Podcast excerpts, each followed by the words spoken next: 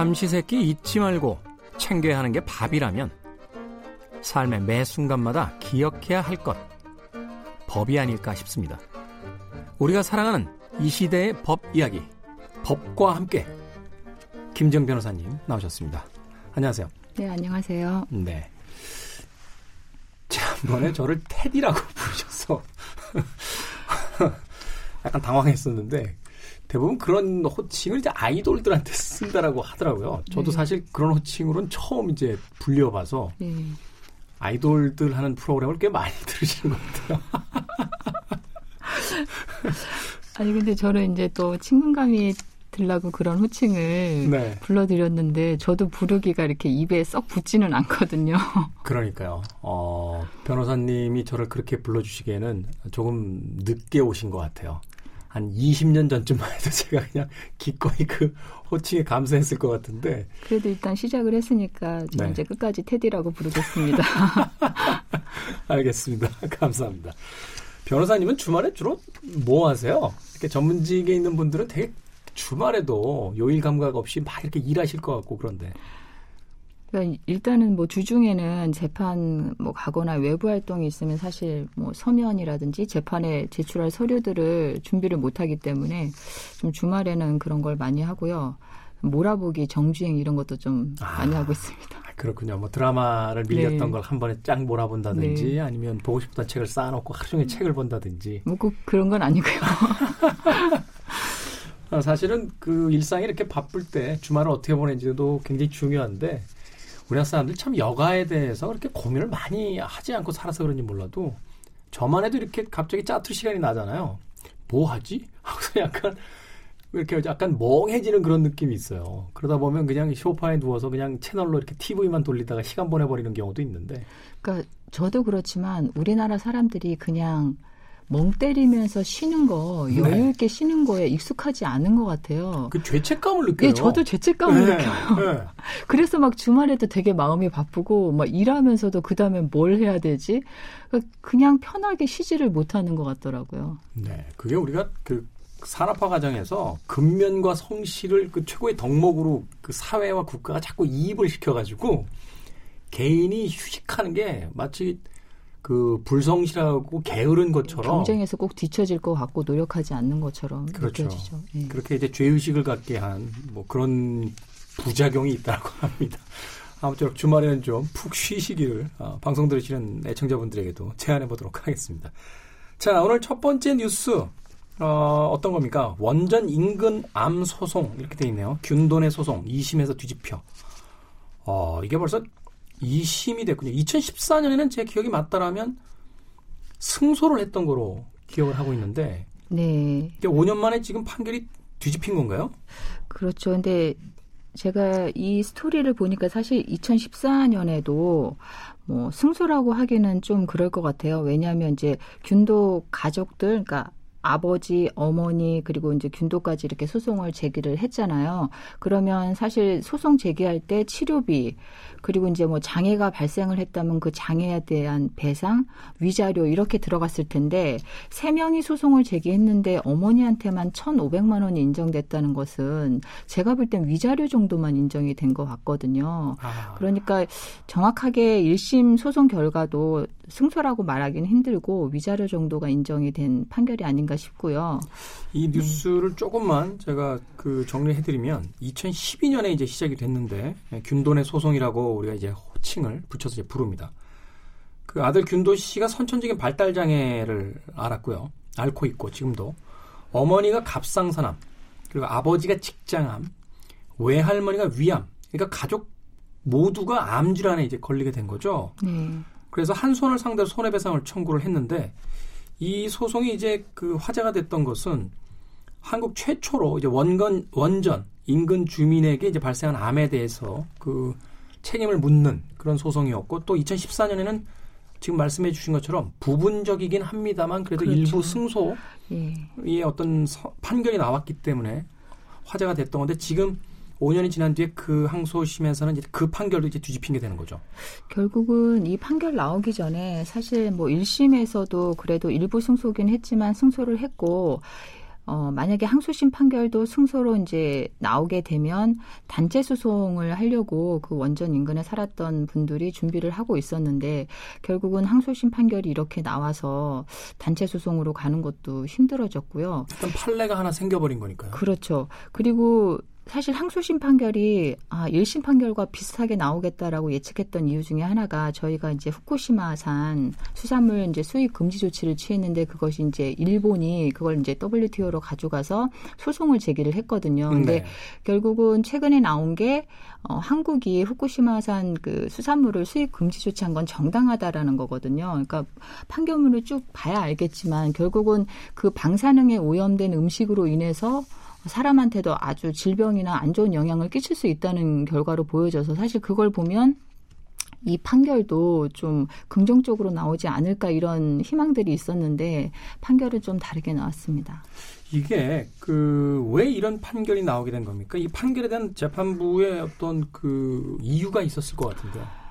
근데 이게 제가 볼 때는 의료소송하고 구조가 비슷한 것 같은데요. 그러니까 뭐 방사능에 예를 들어서 노출이 됐을 때 그게 뭐 암이 걸리거나 하면 그런 인과관계를 입증을 해야 되는데 솔직히 피해자나 환자 입장에서 그걸 입증할 수가 없잖아요. 근데 1심에서 인정을 했던 거는 그 서울대 어떤 연구소의 연구 자료가 그 방사능 픽폭이나 노출로 인해서 갑상선이 그 발견되는 그런 인과관계를 연구한 연구 자료가 있는데 그걸 이제 근거로 해서 인정을 해줬었는데 네. 아예 항소심에서는 그것도 증거가 없다. 입증할 만한 논문이나 자료가 없다라고 해서 인과관계를 부정을 해서 이제 판결이 그렇게 나온 거죠. 그러니까 입증할 만한 연구 결과, 그 논문이 없다라는 이야기는 네. 우리나라 논문뿐만이 아니라 해외에도 없다라는 이야기인가요? 글쎄요, 근데 지금 일본 같은 경우에 그 후쿠시마에서 이제 방사능 유출이 있고 나서 그걸 쭉 추적 조사한 여자 의사분이 계시거든요. 네. 근데 그 의사분이 그 어린 아이들을 추적 조사를 했는데 최근에 나온 게 이제 170명 이상 정도가 어린 아이들이 갑상선 암이 걸린 거예요. 엄청나게 올라가고 있더라고요. 그렇죠. 네. 그러면은 그것만 보더라도 물론 이제 뭐 구체적인 연구는 들어가야 되겠지만 그런 추적 결과 조사를 보더라도 가능성은 굉장히 높은 거거든요. 그렇죠. 근데 이제 재판부의 지금 논리에 따르면 후쿠시마에서도 이렇게 원전 사고 난 뒤에 갑상선암이 급증하는 그 통계가 있지 않느냐라고 했을 때, 그러니까 연관성은 있을지 모르지만 네. 직접적인 인과성에서는 이게 연구가 부족하다. 뭐 이렇게 네. 이야기한 것 같은데. 일본도 마찬가지고 우리나라도 마찬가지고 이게 어떤 정책적인 고려 같은 게 좀 들어간 것 같아요. 왜냐하면 우리나라도 원전이 어떻게 보면 전력의 중요한 부분을 차지하고 있고 일본도 네. 마찬가지고 그리고 이제 추진하는 정책 중에 하나잖아요. 근데 만약에 판결로 방사능 그쪽 뭐 원전 근처에 사는 사람들이 암 걸려 이렇게 판결이 나와버리면 다시 다 원점으로 돌려야 되고 아예 원전 정책 자체를 폐기를 해야 될 수도 있는 거잖아요. 그러니까 그런 고려도 있을 수 있고 또 지금 단체 소송을 준비 중이라고 제가 말씀을 드렸잖아요. 그러니까 이 판결 하나로 끝나는 게 아니라 계속 줄이어서 이제 소송이 나온다는 거죠. 그러니까 아마 그런 고려도 있었을 것이고 제가 이제 소송하면서 가장 원님 재판이라고 느끼는 거는 유력한 증거도 그 판사가 어떤 판결을 내리느냐에 따라서 어떤 재판부는 그거를 증거로 쓰기도 하고 인정해주고 어떤 재판부는 믿을 수 없다 이러면 끝이거든요. 그러니까 이게 꼭 그런 해당 논문이 없어서가 아니라 그냥 판사 입장에서 이런 여러 가지 사회에 미치는 파장을 봤을 때 그냥 기각으로 가야 되겠다 그러면 논문이나 이런 것도 이 정도로는 부족하다 믿을 수 없다 이렇게 할 수가 있는 것이죠. 법과 정의라고 우리가 흔히 이야기할 때 그 저울을 든 여신이 그 눈을 가리고 있잖아요. 그것은 사회적 어떤 정책이라든지 또는 뭐 국가의 어떤 입장 이런 것들 그러니까 세상의 어떤 모든 다른 기준으로부터 벗어나서 오직 법 하나만을 가지고 정당성을 논하겠다는 건데 이게 사회적인 어떤 분위기 국가의 정책에 의해서 이렇게 판결이 자꾸 왔다 갔다 한다라면 법을 준수하라고 이야기하는 것에 대해서 과연 정당성이 생길 수 있는지. 그러니까 법원이 보면 이제 제가 이제 연수원 나오고 나서 처음에 이제 동기들이 판사로 들어갔을 때랑 지금 뭐 16년 정도 지나서 이제 보면 굉장히 보수적으로 바뀌는 걸 알 수가 있어요. 그러니까 눈을 가린다는 거는 사실 주변의 뭐 법이나 판례나 이런 걸 고려하지 않고 그 사건을 천착을 해서 잘 들여다봐야 되는데 굉장히 좀 보수적으로 가다 보면 기존의 판례나 이런 것들을 계속 거기에 얽매이게 되고 결국은 지금 상황에서는 우리나라 법원에서 좀 그런 유리한 판결을 받기는 힘들 것 같은데 한 가지 좀 긍정적인 거는 미국에서 그 후쿠시마 사태가 있었을 때 자원봉사자로 이제 도왔던 미국 사람들이 있어요. 뭐 미군도 있고. 근데 그 사람들이 지금 뭐 갑상선암부터 시작해서 뭐 척수암 여러 가지 그 암 관련 질병에 시달리고 있거든요. 그래서 이제 미국에서 소송을 제기를 했어요. 근데 미국은 또 우리나라랑은 다르니까 만약에 거기에서 정말 방사능 노출, 유출과 관련해서 그 사람들이 암이 걸렸다 이런 판결이 나오게 되면 우리나라에도 영향을 미칠 것 같습니다. 그렇죠. 또 하나 이제 좀 걱정이 되는 건 우리나라가 지금 그 일본하고 후쿠시마산 그 이제 뭐 농산물부터 시작해서 여러 가지 어떤 그 가공식품에 들어가는 그 원재료까지도 이제 문제를 삼아서 이제 계속해서 이제 대립을 하고 있는데 국내에서 이런 판결이 나와버리면 사실은 그 국가적으로도 그 외교 정책에 말하자면 아킬레스건이 하나 생기는 거 아닌가요? 일본 쪽에서 이야기할 때도 당신들 나라의 그 법원에서도 원전과 그 암 발생에 대한 어떤 직접적인 연관성이 없다라고 확인할 수 없다라고 판결을 내렸는데 이게 외교적으로 말이 되느냐? 그렇죠. 그 아마 일본에서도 그거를 하나 뭐 근거 자료로 할 수는 있겠지만 또 우리는 이제 이거는 어차피 또 대법원 갈 거거든요. 그렇겠죠. 네, 그러니까 대법원 판결까지 봐야 되는 것이고 그리고 이제 개별적인 사례라고 방어는 할 수가 있겠죠. 이게 아예 뭐 인과관계가 없다는 게 아니라 뭐 증거가 부족을 했거나 아니면 다른 소송에서는 다른 결과가 나올 수 있다라고 얘기를 할 수도 있는 거고 그 전에 지금 미국에서도 이제 대규모 단체 소송이 제기가 됐으니까 그 결과도 봐야 되는 거고 그리고 오히려 WTO 조치는 우리한테 유리하게 난 거니까요. 그러니까 꼭 일본만이 뭐 그걸 근거로 해서 우리한테 할 수 있는 건 아닌 것 같습니다. 한 가지 더 아쉬운 건 이런 겁니다. 그 말하자면 이 사건에서, 그러니까 소송에서 이제 당사자라고 한다라면 원전을 대변한 이제 국가 측과 그 이제 피해를 입은 이제 개인 한 가족이 이제 지금 소송전을 하고 있는 건데 이걸 지금 그 한 개인이 원전에 의해서 암이 걸릴 수 있다라고 하는 말하자면. 굉장히 오랫동안 연구해야 되는 어떤 그 연구의 결과, 논문 뒤지고 사례 연구하고 해서 그걸 증명해야 되는 거잖아요. 그러면 사실 이런 어떤 경쟁에 있어서는 자본력이라든지 혹은 방대한 조직력이 있는 쪽이 경기를 시작하기 전부터 이미 유리한 고지에 있는 건데 제가 이해하고 있기로는 미국 같은 경우는 뭐 급발진 문제라든지 혹은 국가와 어떤 이런 비슷한 종류의 소송이 걸리면 그 소송이 걸린 당사자가 절대로 원전 주변에서 산다라고 해서 암에 걸릴 수 없다는 걸 거꾸로 증명해야지 한 개인이 이것을 그 증명하는 방식으로선 재판이 진행되는 게 아니라고 알고 있었거든요. 그러니까 저희도 사실은 입증 책임 전환이라고 해서 의료소송이나 이런 뭐 소송에서는 사실 피해자가 그걸 입증하는 데는 한계가 있기 때문에 오히려 전문가, 그러니까 상대방 쪽에 입증 책임을 넘기는데 실제로 재판이 운영되는 걸 보면 그 원칙이나 법 규정을 꼭 지키지는 않고요. 네. 실제로 이 한수원이 1심에서 지고 나서 2심에서 대형 로펌을 선임을 했거든요. 그러니까 그 대형 로펌은 아무래도 뭐 자료라든지 뭐 이렇게 동원할 수 있는 그런 것들이 많기 때문에 그리고 아마 용역 결과도 줘서 아마 연구 결과도 제출을 했을 것이고 아마 유명한 대학 쪽에 뭐 교수한테 의뢰해서 그런 연구 결과도 제출을 했을 것이고 근데 상대적으로 피해자 쪽에서는 그런 여력이 없기 때문에 충분한 증거 자료를 제출을 못했겠죠. 그러다 보니까 좀 항소심에 영향을 끼친 것 같습니다. 앞서 이야기했던 이제 일본 원전과 암 관련 소송을 이제 마무리 이야기로 좀 해드리면 후쿠시마 원전 사고 이후에 18세 이하 173명이 갑상선암 진단을 이제 받았다라고 말씀을 해주셨고 체르노빌 사고 이후 5년이 지난 후부터 소아 갑상선암이 또 증가했다라는 이제 보고도 있었다. 네. 그래서 2017년 이제 후쿠시마 방사능에 의해서 미군 150명이 암이나 백혈병 등 온갖 질병이 시달려서 도쿄 전력을 상대로 5조 원의 배상 소송을 현재 진행 중에 있다라고 하는데 이 원전인근 암소송, 균돈의 소송의 대법원의 어떤 판결 같은 부분은 이제 WTO라든지 일본 내에서의 미군과의 어떤 소송전이라든지 여러 가지 어떤 복합적인 결과에 영향을 받을 수밖에 없는, 말하자면 한 가족의 문제가 아니라 이게 좀 전 세계적인 여러 가지 어떤 연관되어 있는 그런 소송으로서 지금 보일 수밖에 없는 거네요.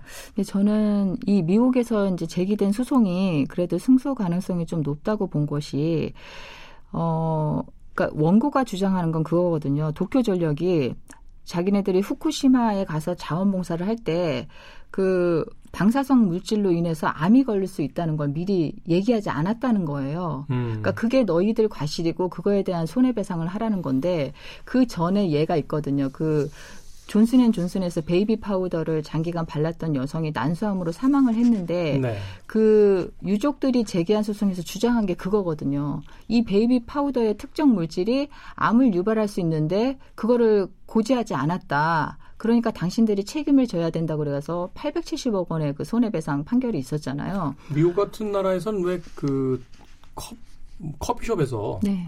커피가 뜨겁다라는 경고문을 안 썼다라고 해서 왜 그 입 뒤인 그 할머니인가요? 그 뭐 천문학적인 소송을 받아냈잖아요. 네네. 네네.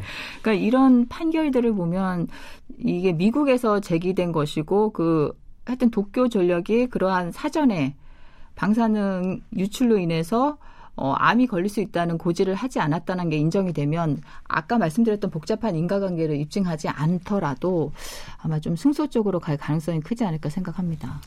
일단은 대법원까지 이 소송을 끌고 가서 예. 조금 다른 판결들도 좀 기다려보고 또 조사할 수 있을 만한 최대치의 어떤 그 사례들을 좀 가지고 계속해서 좀 소송을 진행을 해야 되겠네요. 네. 완전 실망입니다. 네. 후쿠시마에다가 그렇게 공격을 해대다가 자국민 소송이. 예, 네. 말씀드릴 이슈들이 다 실망하실 이슈들인데. 자, 두 번째 사건으로 가보겠습니다. LG 배터리 소송이네요.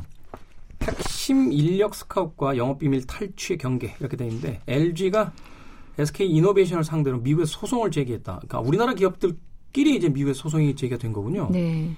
LG화학의 배터리 기술 관련 핵심 인력을 스카우트했고 그 과정에서 LG의 핵심 기술을 빼오도록 했다는 것. 그러니까 SK 이노베이션이 그렇게 했다는 거죠. 네.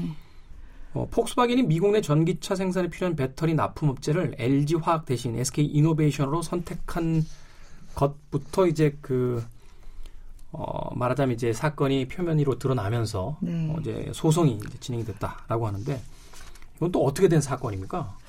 그러니까 지금 이제 설명해 주신 대로 LG화학에서 이제 전기차 배터리를 그 하여튼 연구했던 인력을 SK이노베이션에서 데려갔고, 그로 인해서 이제 그 핵심 기술도 같이 유출이 됐고, 그래서 LG화학의 원래 거래처였던 폭스바겐이 SK이노베이션으로 갈아탔다. 이게 이제 LG화학의 주장이거든요. 그러니까 이런 거네요. 그 제가 말하자면 A라는 중국집에서 계속 짜장면을 시켜 먹었는데 주방장이 B라는 중국집으로 네. 가버리니까 그 옆에 붙어있던 그 단골인 제 입장에서는 이 집 짜장면이 변했는데요? 그렇죠. 그러니까 네. 주방장이 옆집으로 갔습니다. 네. 그 옆집 가서 짜장면을 먹는 이런 상황이 된 거군요, 지금. 그런데 네. 제가 이제 영업비밀 침해라든지 산업스파이에 관련된 사건들을 좀 많이 하는데, 지금 이 사안은 영업비밀 탈취와 관련해서 좀 최고 난이도의 사건이거든요. 그러니까 LG화학 입장에서는 입증하기가 힘들다는 거죠. 왜냐하면 핵심 인력을 빼갔다고 하는데 그게 그냥 근로자들 입장에서는 더 좋은 직장으로 옮겨가는, 그렇죠. 그러니까 직업 선택의 자유의 하나잖아요. 그렇기 때문에 아마 LG화학에서는 이거 입증하는 데 굉장히 힘들 것이고, 저는 의아했던 것이 이게 미국에서 소송을 제기했잖아요. 네.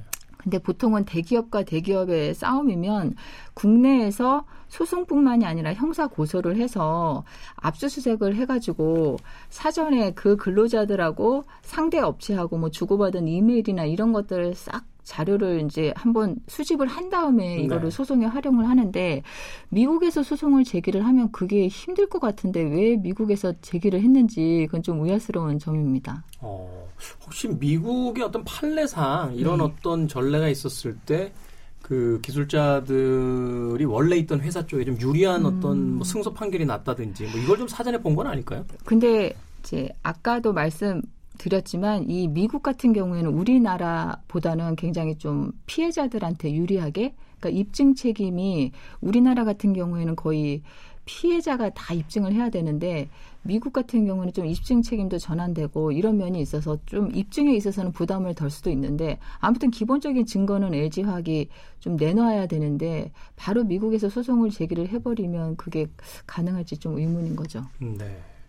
어찌됐건 이런 부분들은 그 최근에 여러 가지 분야에서 지금 불거지고 있는데 중국이 현재 네. 그 우리나라 이제 그 특정 기술들, 특히나 이제 그 고도화된 기술들을 이제 그 정보를 얻기 위해서 무려 뭐 10배 이상의 연봉을 주고 네, 스카우트 해간다 하는 이야기 하거든요.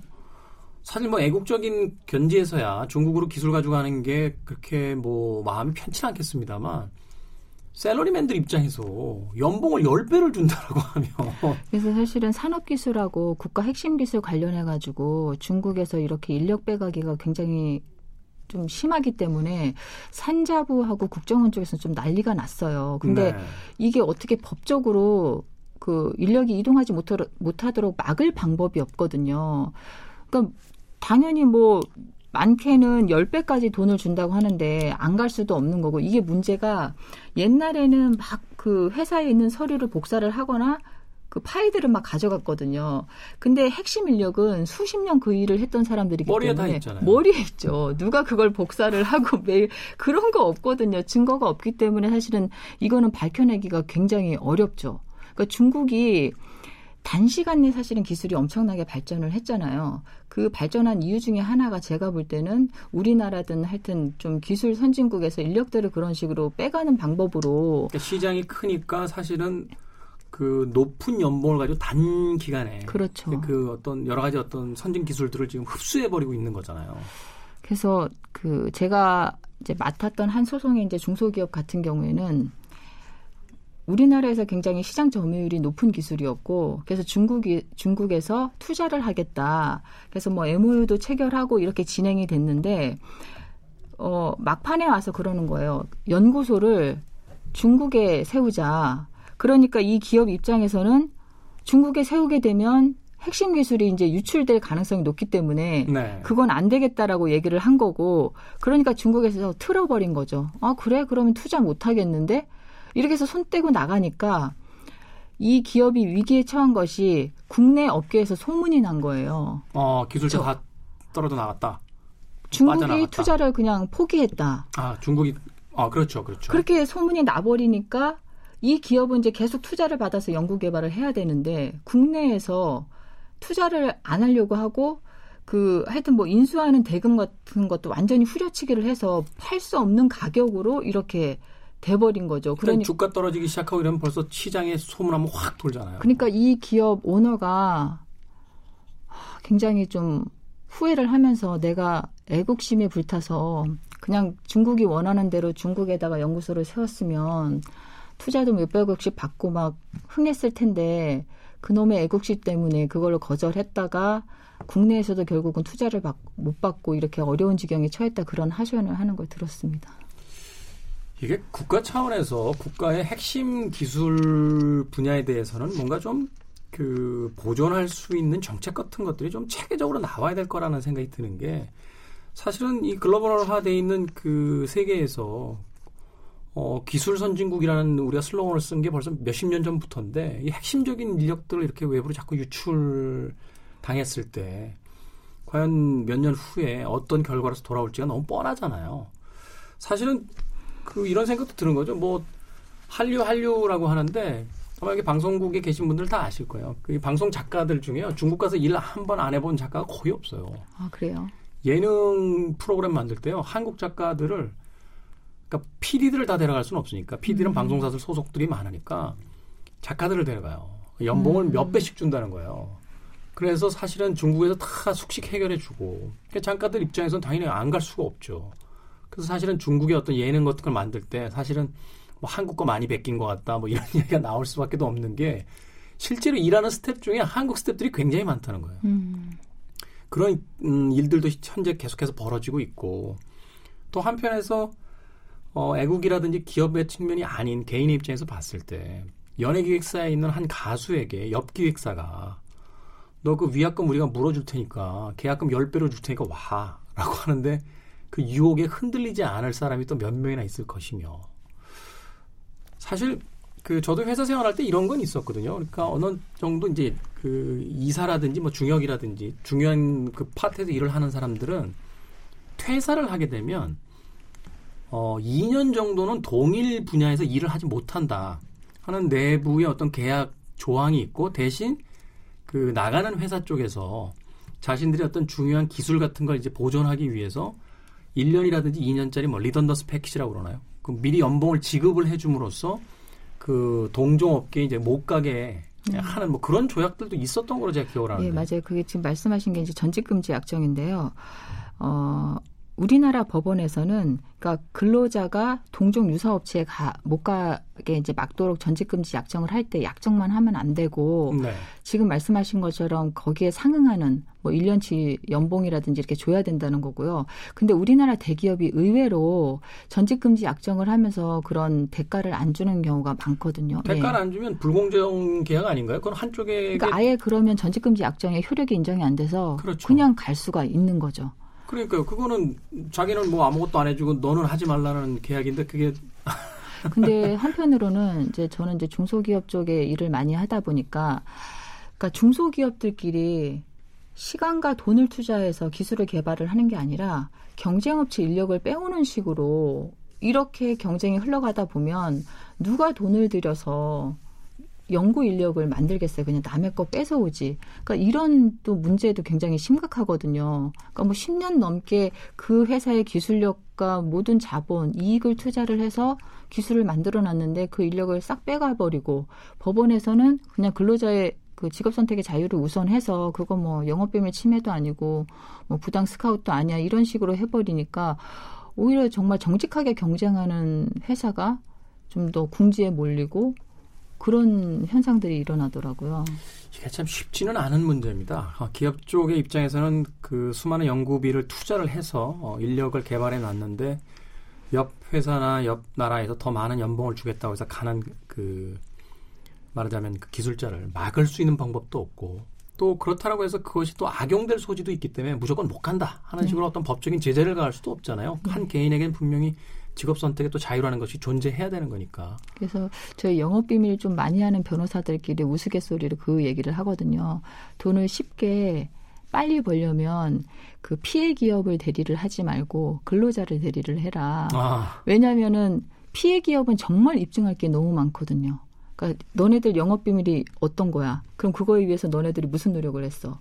이거 근로자가 어떻게 빼갔는데, 그래서 너네들이 어떤 피해가 있는데, 그러니까 줄줄이 입증할 게 엄청나게 많은데 근로자는 그거 영업비밀 아니에요. 저 안 가져갔어요. 그냥 부인만 하면 되거든요. 그러니까 제가 실질적으로 저 회사에 갔을 때 했던 일은 이 회사에서 했던 일이랑 달라요. 뭐 이 정도. 그리고 그건 제가 개발한 거예요. 그러니까 근로자 입장에서는 부인을 하면 되고 빠져나갈 그런 것들이 굉장히 많기 때문에 그 이쪽 변호사들은 그냥 근로자를 대리하는 게 쉽게 돈 벌 수 있다 이런 농담도 합니다. 법 어렵네요. 네. 어렵습니다. 앞서서의 그 원전과 암 관련 소송에 대해서는 사실은 거대 기업보다는 한 개인의 이제 피해자 쪽에서 어떤 방어 논리를 더 많이 가져야 된다라는 쪽으로 이야기를 했는데, 또 이제 기술 또 유출에 대한 부분으로 오게 되니까 네. 이게 또 기업 쪽의 입장에서 또 이것을 또 변호를 해줘야 되는 게 아닌가. 왜냐하면 그 기술을 가지고 나간 근로자의 뭐 하여튼 경제적 이익이나 이런 것도 생각을 해줘야 되지만, 중소기업 같은 경우에는 핵심 인력이 빠져나가 버리면 거래처도 이동을 하게 되고요. 그렇죠. 그럼 그 중소기업에 남아있는 근로자들은 일자리를 잃게 되는 거예요. 나머지 근로자들이. 네. 어려운 문제네요. 김정 변호사님과 함께 오늘도 두 가지 소송, 두 가지 사건에 대한 이야기를 통해서 우리 시대 법에 대한, 또 법 감정에 대한 우리의 그 태도 같은 부분들을 다시 한번 생각해보는 시간을 가졌습니다. 변호사님들도 이렇게 법인 옮길 때 많이 부르지 않습니까? 어떤 거요? 말하자면 이제 이쪽 로펌에서 저쪽 로펌으로 갈 때, 저도 직장 생활할 때 그런 이야기 많이 들었는데 연봉 높이는 제일 좋은 방법은 이직이다 하는 하는 이야기를 했었거든요. 근데 보통은 이제 대형 로펌에 계신 분들은 그렇게 자주 이직을 하지는 않고 그냥 또 중소형 로펌에 계신 분들은 한 2, 3년 있다가 독립을 해서 나오니까 그걸로 몸값 높이는 거는 별로 제가 못 본 것 같습니다. 알겠습니다. 예. 거기까지만 듣도록 하겠습니다. 자, 오늘도 흥미로운 법 이야기 해주셔서 감사드립니다. 고맙습니다. 네, 감사합니다. 자, 저는 음악 한 곡 여러분들께 남겨드리면서 마무리하도록 하겠습니다. 로비 윌리엄스의 Let Love Be Your Energy라는 곡 준비했습니다. 사랑이 우리들의 에너지가 될 수 있다라면 네, 이런 소송도 뭐 걸릴 일은 없겠죠. 자, 지금까지 시대음감의 김태훈이었습니다. 고맙습니다.